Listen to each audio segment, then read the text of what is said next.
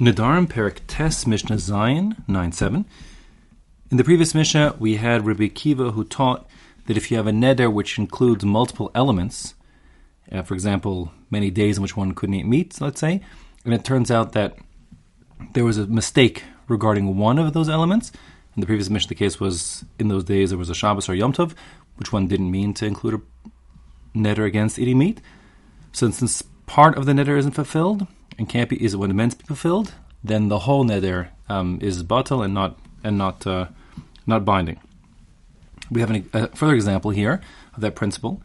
It says Ketzad. How is another example of this principle? That, as the Mishnah said in the previous line, Haneder shahutar miktsaso. If part of the neder um, is not valid and not binding, then the whole thing is not valid and not binding.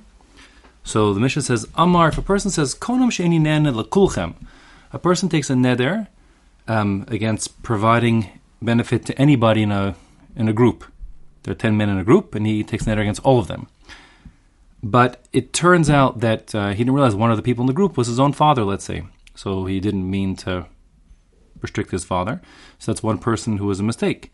So it says the Mishnah, Hutter echad mehen, if one of them is ruled to not have been intended to be included in the neder, then Hutter kulam. Then all of them uh, remain unrestricted by the neder, since the neder wasn't binding. Since, as Rabbi Kiva taught, if it's partially not binding, then it's entirely not binding. Now, the Mishnah continues with a new case, which actually um, is an, I'll call it an exception, doesn't follow the previous rule. If a person says, She'eni nene lezeh velezeh, a person says there's Mr. A, there's Mr. B, there's Mr. C, and he says he won't get benefit from any of them. But as um, despite what the Mishnah says here, um, this is going to be a different case than the previous line where we had a group of people and he took one net against all of them. Here he makes a net against multiple people in a group, but um, the neder is structured such that he takes a neder against Mr. A, and then he says, Mr. B is forbidden to me like Mr. A, and he says, and Mr. C is forbidden to me like Mr. B, and so on. So they're like they're linked together, each one sort of contingent upon, based upon the previous.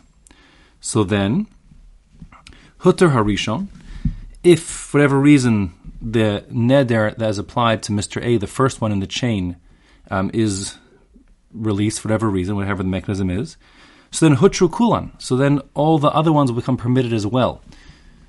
Why is that the case? Because remember, the, the lumdis, how uh, Hatara works is that you say retroactively it wasn't binding. So if the net against Mr. A actually never took effect, and then the net against B was structured, Mr. B was structured as B is forbidden to me like A is. Well, since A retroactively isn't forbidden, so then neither is B, and same for C and so on. So therefore, if you are hutar rishon, if you release the binding neder on the first one in the chain, hutru kulan, everyone who follows also is permitted. In contrast, hutra achron, if one finds a way to cancel um, the vow that was against the last person in the chain, Mr. C, let's call it. So then, ha'achron mutter, yes, there's no neder with respect to the Mr. C, but Mr. B and Mr. A, who were earlier on in the chain, v'chulan uh, asurin, all those guys still remain forbidden because their neder wasn't contingent upon anyone or anything. So that's a different, different story here. Now, the next line of the Mishnah says, Hutter emtsai, if the middle person, let's say Mr. B, um, became unrestricted by whatever mechanism that the neder wasn't binding to him.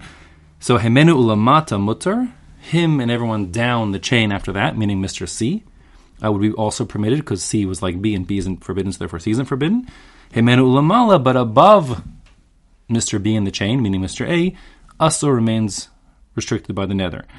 Now, the truth is, you might ask, what actually is this chiddush here, this last sentence about the middle one? We just learned the principles from the previous two cases.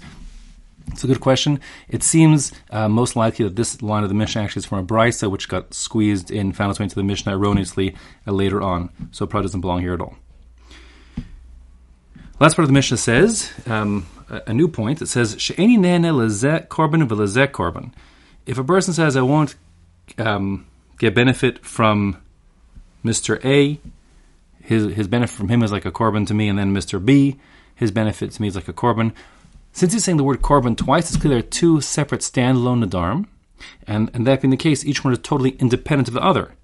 And therefore, even though he might have said it all in like one long you know sentence with semicolons or something, so to speak. So tzrich and pesach kol echad ve'echad, he still will need a pesach for each one individually, since there's a, a separate neder being taken against each and every one um, separately. Now, the way this Mishnah reads, it sounds like if he didn't make some sort of very explicit, like mention the word korban, let's say, to make two different um, nadarim, but rather if he says something like lezeh lezeh, like the Mishnah says, but as I said, not what the Mishnah means. The Mishnah means the case of the Mishnah is has to be that in the first part of the Mishnah that he says B is like A and C is like B. But what happens if a person said, I um, restrict benefit, you know, from myself to you and you and you, or just to you, you and you. So, but no mention of korban again. So the truth is that's actually a machlokas um, tanaim already. Our Mishnah seems to be going like Rabbi Shimon, who says you need to mention like the word korban or repeat the word shvu or something again to make it be multiple um, oaths, which would be binding. But if a person said you, you, and you, that'd be like one single case. And if you could uproot one, you could uproot them all. The Chum disagree, and we'll learn that even in the case of if a person says, um, you know, you and you and you, that's like three separate Nadarim. You don't have to mention Korban again and again and again. Um, and actually, this Lahalacha, actually, both Shitas, the Yesh Omrim and Yesh Omra, both brought down in the Shulchan Aruch, uh, meaning if a person says, um, I take a neder against you and you and you, or even you, you, and you, uh, it's a question if you can if you know one of them, if you can know them all, if you need to know the other ones or not.